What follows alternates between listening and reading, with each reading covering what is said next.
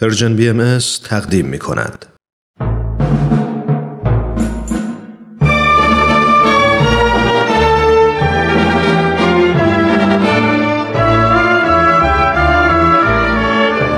رادمردان جاوید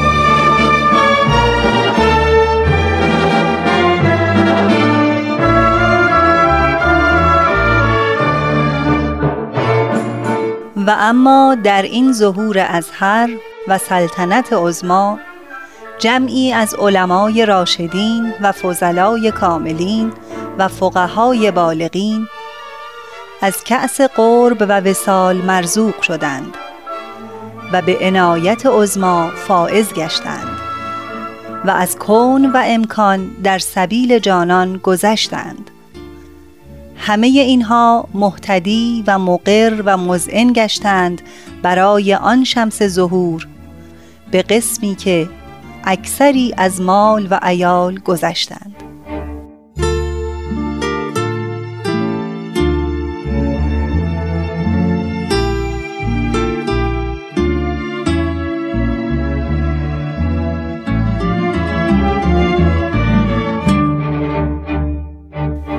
همراهان عزیز درود بر شما. امیدوارم سلامت باشید. خوشحالم یک بار دیگر شما را در جمع شنوندگان برنامه رادمردان جاوید می‌بینم. برنامه ای که درباره سرگذشت علما و روحانیونی است که پس از تحقیق و جستجو به آین بابی و بهایی ایمان آوردند. با این تصمیم از همه جاه و مقام و اعتبار و امکانات خود چشم پوشیدند و به جای آن آوارگی و فقر و بی احترامی نصیبشان شد. اما همه اینها سبب نشد تا دست از باور خود بردارند و با کمال سرور و رضایت آین جدید را به دیگران معرفی کردند. چه بسا که در این راه از جان خود نیز گذشتند. دوستان شما در این برنامه با بخشی از تاریخ ناگفته و محجور مانده ایران عزیز آشنا می شوید. در این برنامه به ادامه سرگذشت سید یحیی وحید دارابی گوش می دهید. لطفاً با ما همراه باشید.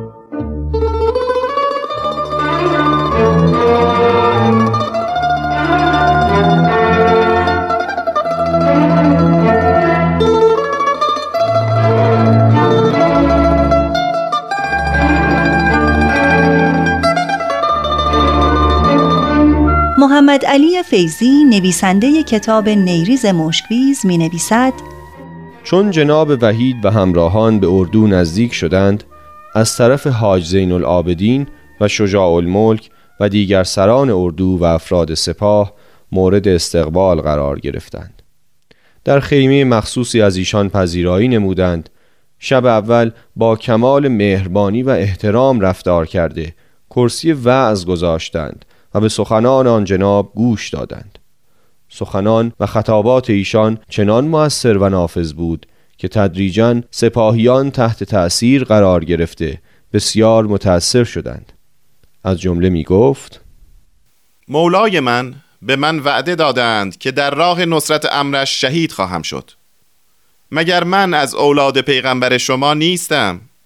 چرا به مخالفت من قیام کرده اید؟ چرا می خواهید مرا بکشید؟ به چه جهت مرا محکوم به قتل کرده اید؟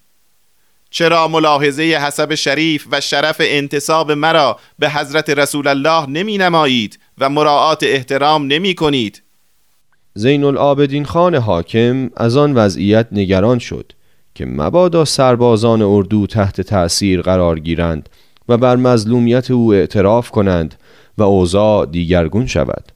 بنابراین با رؤسای اردو تبانی کرد و قرار انجام کار را به روز بعد محول کردند. فردای آن روز خواستم از اردو بیرون بیایم. ممانعت کردند. مدت سه روز این وضع طول کشید و هر روز سران و افراد اردو هنگام نماز اقتدا می کردند از طرف دیگر یاران در قلعه چون دیدند از صلح و مصالحه خبری نرسید ناراحت شدند و به اردو حمله کردند و سران سپاه نزد من شکایت نمودند. من هم علت حمله یاران را توقیف خیش بیان کردم. بالاخره زین العابدین خان حاکم و همراهانش اینطور تصمیم گرفتند که از من بخواهند با دست خود به اصحاب قلعه مکتوبی بنویسم و بفرستم. به این مضمون که اختلاف بین ما و لشکریان دولتی مرتفع شده و کار به صلح و مسالمت کشیده شد. اگر خواسته باشید می توانید به لشکرگاه نزد من بیایید و می توانید به منزلهای خود برگردید. هرچند قلبا مایل نبودم که این مطلب را قبول کنم. ولی چون مجبور شدم نامه به مضمون فوق برای یارانم فرستادم. ضمنا محرمانه نامه دیگری هم نوشتم که مبادا فریب دشمنان را بخورید. از مکر دشمنان برحذر باشید. هر دو نامه را به حاجی سید عابد دادم و به او گفتم نامه اول را که از راه اجبار نوشته ام پاره کن. نامه ثانی را که دشمنان از آن بیخبرند به یاران بده و به آنها بگو که چند نفر از مردان شجاع شبانه از قلعه خارج شوند و لشکر دشمن را پراکنده و متفرق سازند.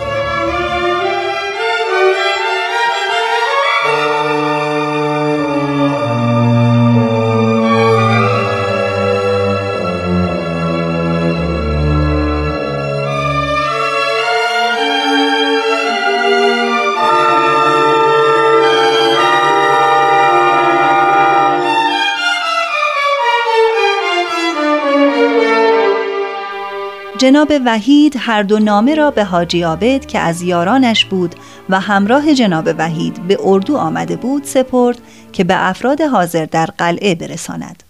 نبیل زرندی می نویسد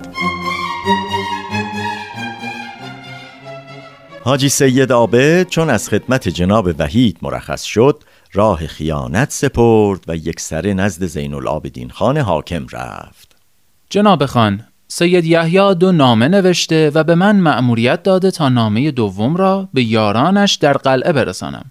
حال هرچه شما صلاح بدانید همان را انجام می دهم. حاکم نیریز او را تشویق کرد و وادار نمود که نامه اول را به قلعه برساند و به آنها از قول جناب وحید بگوید که همه متفرق شوند. اگر این مأموریت را خوب انجام دادی پاداش به سزایی خواهی داشت. سید خائن نامه اول را به یاران قلعه داد. جناب وحید همه لشکریان را به آین جدید تبلیغ فرمود و همه مجذوب شدند. از این جهت شماها می توانید از قلعه بیرون بروید و به منزلهای خود بازگردید. یاران جناب وحید از شنیدن این پیغام در شک و تردید افتادند. از طرفی هم می ترسیدند که با فرمان جناب وحید مخالفت کنند. ناچار با نهایت تردید متفرق شدند و مطابق نامه جناب وحید سلاح خود را ریختند و به نیریز بازگشتند. بلافاصله سپاهیان سنگرها و قلعه را تصرف کردند. جمعی از بستگان حاکم که به دستور او کمین کرده بودند راه را بر آنها بستند و یاران سید یحیی مجبور به دفاع شدند. متاسفانه بیشتر آنها چون اسلحه خود را در قلعه به زمین گذاشته بودند با چوب و سنگ و الله اکبر گویان به جنگ و دفاع پرداختند. بسیاری کشته شدند و گروهی هم مجروح شده خود را به شهر رساندند و در مسجد جامع که سنگری محکم و مطمئن برای آنها بود با افراد حکومتی به زد و خورد پرداختند.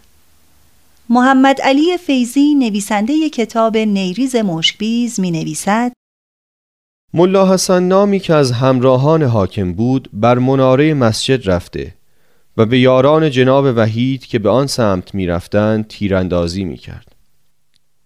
یکی از آنان به نام ملا حسین خود را به مناره رساند و او را هدف گلوله ساخت و زخمی کرد. یاران به مسجد رو آوردند و از آنجا به خانه و باغهای خود فرار کردند و منتظر بودند که از طرف جناب وحید چه دستوری می رسد. در این حال به دستور حاکم و سران سپاه عدهای از سربازان و انبوه اشرار مأمور دستگیری یاران جناب وحید که هر یک در گوشه و کناری متفرق شده بودند گشته و هر کس را که به دست می آوردند به زنجیر کشیده و اموالشان را تاراج کرده و به غارت بردند. حتی دستور دادند زنان و اطفال آنان را هم اسیر کرده بیاورند.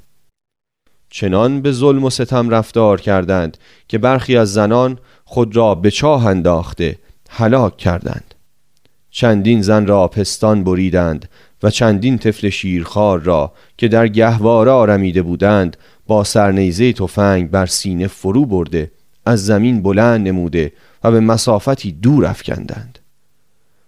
چهل نفر از زنان را در قاری از کوه محبوس کردند و آتش زده سوزاندند. خانه ها را خراب کرده و اساسیه را به غارت بردند. حتی چوب های در و تخته را از جا کنده و بردند. محله چنار سوخته را که مسکن اکثر یاران جناب وحید بود چنان ویران نمودند که تا سالها بعد از آن واقعه به همان حال ویران و بایر باقی بود. قلعه خاجه را نیز خراب و ویران نموده به آتش بیداد سوختند و تمام اسرا را از زنان، مردان و اطفال به زنجیر کشیده به اردو آوردند.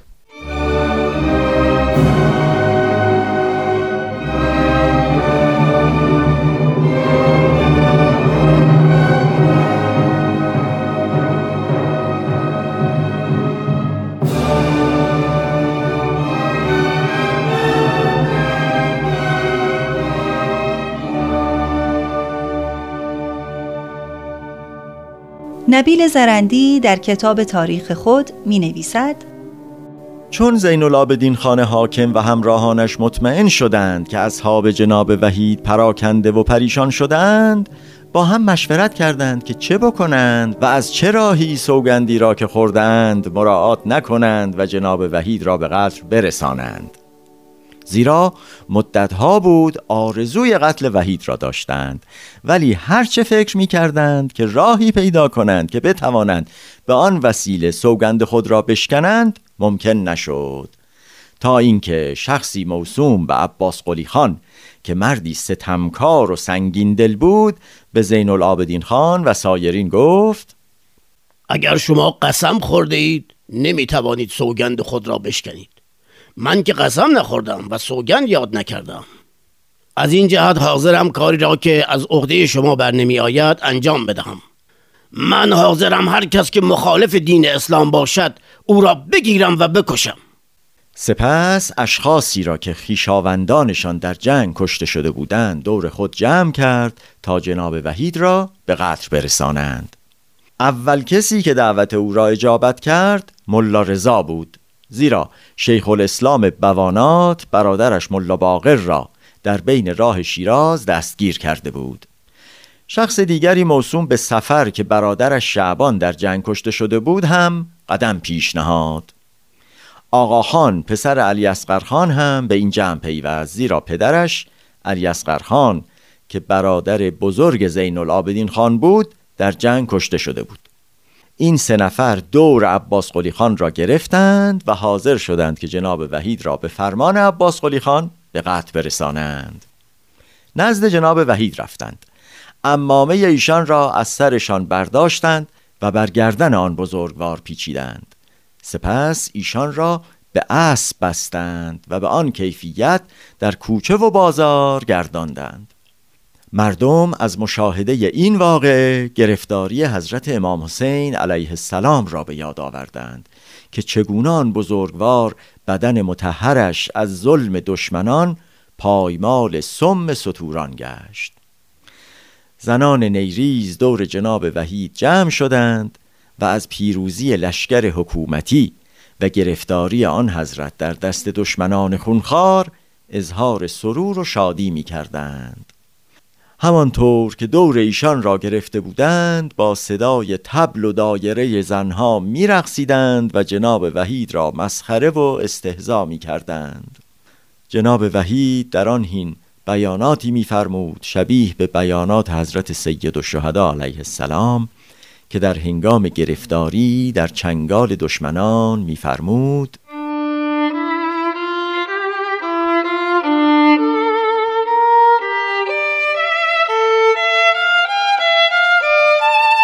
ای محبوب من تو میدانی که من در راه محبت تو از جهان گذشتم و بر تو توکل کردم. با کمال بی صبری آرزو دارم که به ساحت قدس تو مشرف شوم. زیرا من جمال و رخسار خداوندی تو را زیارت کردم خدایا تو بینا و آگاهی که این شخص خونخوار شریر با من چگونه رفتار کرد؟ من هیچ وقت به میل او رفتار نکردم و هرگز بیعت نخواهم نمود.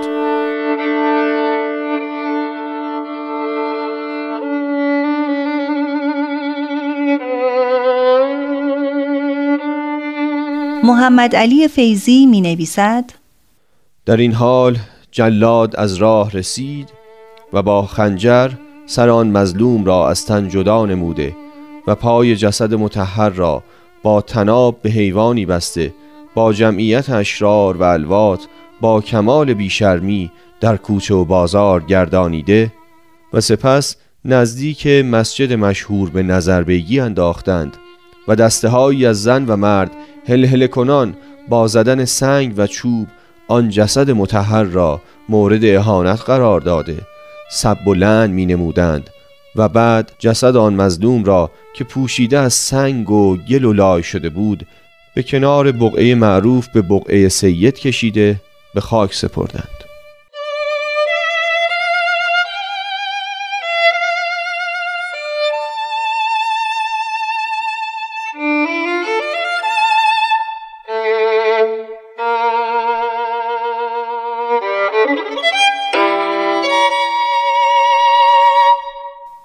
دوران حیات جناب وحید که سراسر با شرافت و شجاعت آمیخته بود و سرشار از حوادث بدین گونه به پایان رسید. چون آن بزرگوار به شهادت رسید پیروان و دوستدارانش به بلای شدید مبتلا شدند. پنج هزار نفر معمور شدند که پیروان جناب وحید را اعم از زن و مرد و کودک دستگیر کنند. نبیل زرندی می نویسد اشرار یاران جناب وحید را می گرفتند و به زنجیر می کشیدند و اذیت بسیار می کردند و آخر کار به قتل می رسندند. نسبت به زنها و اطفال طوری رفتار کردند که قلم از وصفش عاجز است. املاک همه را مصادره کردند. خانه همه را غارت کردند. منزلشان را ویران نمودند. قلعه خاجه را خراب و با خاک یکسان نمودند. عدهای از مردان را به شیراز فرستادند. همه آنها در زنجیر بودند. در شیراز همه را به قتل رساندند و به شدیدترین وضعی به حیاتشان خاتمه دادند.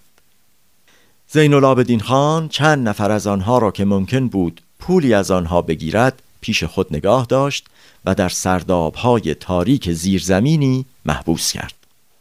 پس از آن که مقدار زیادی از هر یک پول گرفت آنها را به دست میرغضب ها سپرد تا به انواع و اقسام به اذیت و آزارشان بپردازند میرغضب ها آنها را در میان کوچه ها و بازارهای نیریز می بردند و هرچه می توانستند آنها را اذیت می کردند و بقیه دارایی آنها را می گرفتند و آخر کار آنان را به قتل می رسندند. بعضی را با آتش داغ می کردند ناخونهای آنها را می کندند تازیانهشان می زدند مهارشان می کردند دست و پای آنها را میخ می کوبیدند و با این حالت در وسط بازار نگاه می داشتند تا مردم آنها را تمسخر و استهزا کنند. پس از جدا کردن سر جناب وحید از بدن آن را با سرهای دیگر شهدا به شیراز بردند و سر را در گودالی انداختند. محمد علی فیزی می‌گوید بانوی مقدسی معروف به بیبی بی که مادر آقا میرزا صادق بود و از اعیان محل به غلام خود محرمانه دستور داد در تاریکی شب آن سر مبارک را آورد. سپس آن را در منزل خود در صندوقی محفوظ نگاه داشت. بعد از چند روز آن را غسل داد و در پارچه حریری پیچیده و در جنب جسد متحرش که در قسمت شمالی زیر دیوار بقعه سید قطب قرار داده شده بود دفن کرد. بیبی بی خانم آن صندوق را به عنوان شیعی متبرک محفوظ نگاه داشت و تا نسلها بعد از او هم فرزندان آن بانوی محترمه در خانواده خود آن را متبرک و محفوظ داشتند. شهادت جناب وحید در روز 18 ماه شعبان سال 1266 هجری ده روز پیش از شهادت حضرت باب اتفاق افتاد.